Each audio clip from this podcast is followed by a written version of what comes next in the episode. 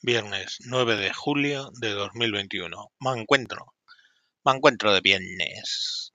Y como estoy vago, os pongo otra reflexión del señor Pifostio. Decíamos que Spain is different, pero de verdad eso es así. Pues vais a ver que no es del todo cierto. Ahí os dejo con la reflexión del señor Pifostio. El señor Pifostio al habla en un nuevo mensaje para el señor Mancuentro, Mancuentro Patal y sus oyentes. La cercanía respecto al mensaje anterior se debe a que el hartazgo no cesa, a que el desánimo no cesa, a que el cabreo no cesa. Y bien, les quería contar que en España somos provincianos, sí, sí, como lo oyen, somos provincianos. Seguimos mirándonos el ombligo. No contextualizamos nuestros problemas históricos a escala europea. Pensamos en hechos diferenciales, y no me refiero a regionales, sino nacionales, que no son tales. España no es diferente y les pondré dos ejemplos.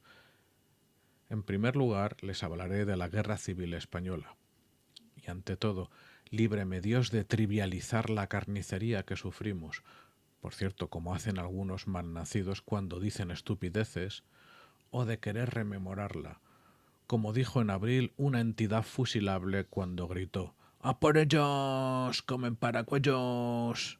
Hay que explicar al oyente que no sea español o al muy joven que en Paracuellos, una localidad al este de Madrid, se produjo lo que probablemente fue la mayor ejecución colectiva de personas en toda la Guerra Civil Española, donde se fusiló al menos a 5.000 personas por parte de elementos del gobierno republicano de la época.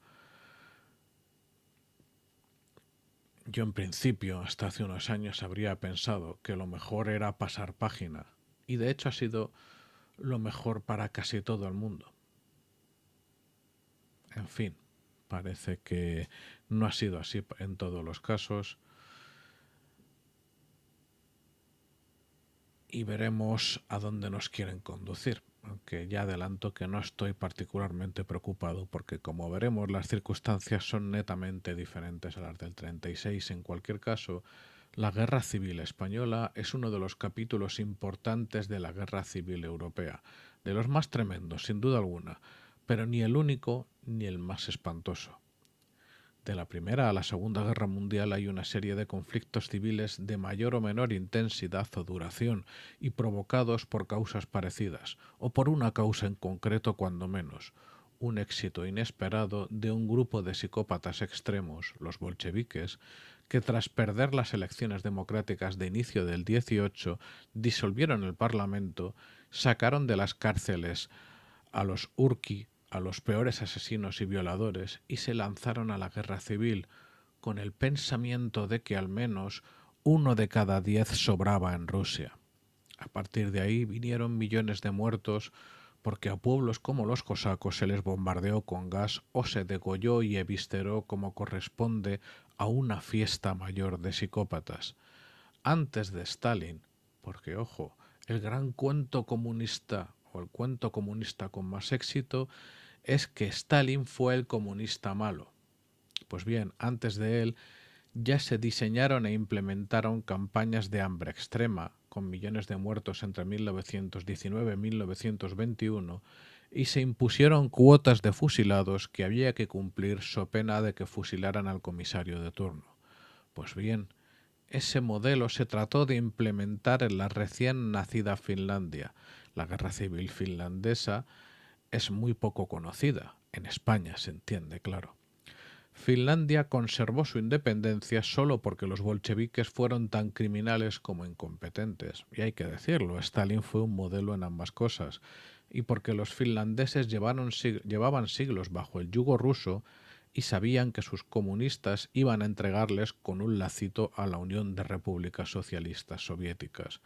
La guerra civil finlandesa fue de una crueldad notable, con decenas de miles de muertos para un país pequeño pero decidido a sobrevivir. No me invento nada. Les recomiendo a los oyentes del mancuentro que busquen declaraciones de Largo Caballero y de Prieto antes de la guerra. La revolución y guerra civil rusa había tenido lugar hacía 18 años y era su referente y su modelo, y trataron, sin descanso, de encontrar la chispa que las desencadenara con la creencia de que ocurriría lo mismo y hasta las últimas consecuencias. Esto es, que saldrían victoriosos y que en el proceso limpiarían España, harían ese diezmo, ese decimatio. Nuestra guerra civil es un accidente histórico para España y es completamente dependiente del contexto histórico europeo. Habría sido imposible de no tener lugar la revolución y guerra civil rusas, tanto por combustible como por modelo. No habríamos tenido la división de país que se había alimentado pocos años antes, ni se habría deseado imitar a los bolcheviques en sus peores extremos. La guerra civil, como excepción externa, no nos define ni marca nuestra historia. El segundo ejemplo que les quería comentar hoy es la campaña soviética contra Europa Occidental 1970-1989. Hay que partir del error que no supuso en su momento ilegalizar el Partido Comunista, concretamente estoy pensando en 1948 en toda Europa Occidental, entendiendo mal la democracia y permitiendo que anidaran en ella sus enemigos. En aquellos años de bloques que optaron por no acabar con la humanidad, había una guerra imposible pero deseada. Como las fuerzas militares no podían avanzar en Europa so pena de un bosque de hongos nucleares, la Unión de Repúblicas Socialistas Soviéticas financió y entrenó a distintos grupos terroristas por toda Europa siempre por país interpuesto y siempre por causas de terceros, pero siempre buscando hacer el mayor daño posible y desestabilizar las democracias occidentales por su punto más débil, que es el más fuerte, precisamente la democracia, precisamente. Perdón. En el bloque comunista el territorio era imposible. Vaya, en el bloque comunista el terrorismo era imposible Incluso si hubiera habido un grupo terrorista en uno de los países conquistados, las consecuencias para las familias y los pueblos enteros de los terroristas habrían sido tan catastróficas que a nadie se le pasó por la cabeza durante esos años del 70 al 89. Es que ya había pasado. Tras la Segunda Guerra Mundial, los resistentes en Polonia, Ucrania o los países bálticos lucharon durante algunos años con un coste personal y familiar absolutamente demencial. En los años 70 la lección estaba aprendida y era imposible de todo punto. ETA fue uno de los grupos apoyados por la Unión de Repúblicas Socialistas Soviéticas, desde luego uno de los más exitosos, pero no el único. El país interpuesto en nuestro caso fue Argelia, y los mayores del lugar recordarán las conversaciones de Argel. Es posible que también recuerden que en Argelia se entrenaban los etarras, y si escarban encontrarán apoyo de entonces de Cuba y bueno, pues como el mal nunca descansa ni ha descansado, ahora de Venezuela, que da no solo acogimiento, sino más a las alimañas que han huido de España. Ocurre, sin embargo, que hay una diferencia. Los estados profundos de las democracias asentadas sabían que no podían frenar una amenaza así con el cumplimiento escrupuloso de la ley y obraron en consecuencia. A los terroristas europeos les pasaban casualidades una vez y otra y otra, y a no mucho tardar el mensaje quedaba claro.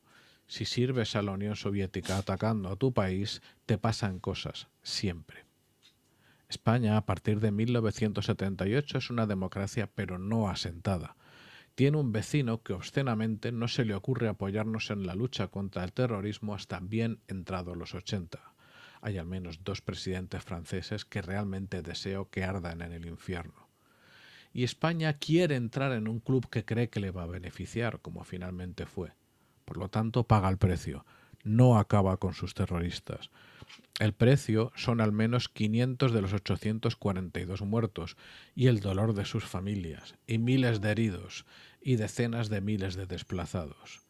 ETA fue consecuencia de un contexto, el problema es que una y otra vez contemplamos nuestros problemas solo en clave local.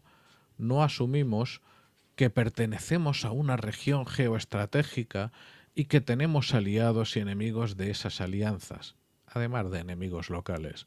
La consecuencia de esto debería haber sido que la legalización de ETA era imposible, que algo creado para dañar a España y a los españoles debería haber sido tratado como tal y extinguido por los medios necesarios, por todos los medios necesarios. En su lugar, se trató solo en clave local y por la concordia se legalizó a ETA. Hoy ETA apoya al gobierno de la nación. Bueno, pues toda una lección para estos señores que están en el gobierno y dicen que fuimos y tuvimos mano dura con ETA, pues ya veis lo que hizo Italia con las Brigadas Rojas o Alemania con la Bandenbahnhof y bueno, Francia de hecho con los terroristas o lo que sea, argelinos, en fin, pues ahí tenéis. Y bueno, pues nada, una lección de historia del señor Pifostio. Venga, hasta mañana.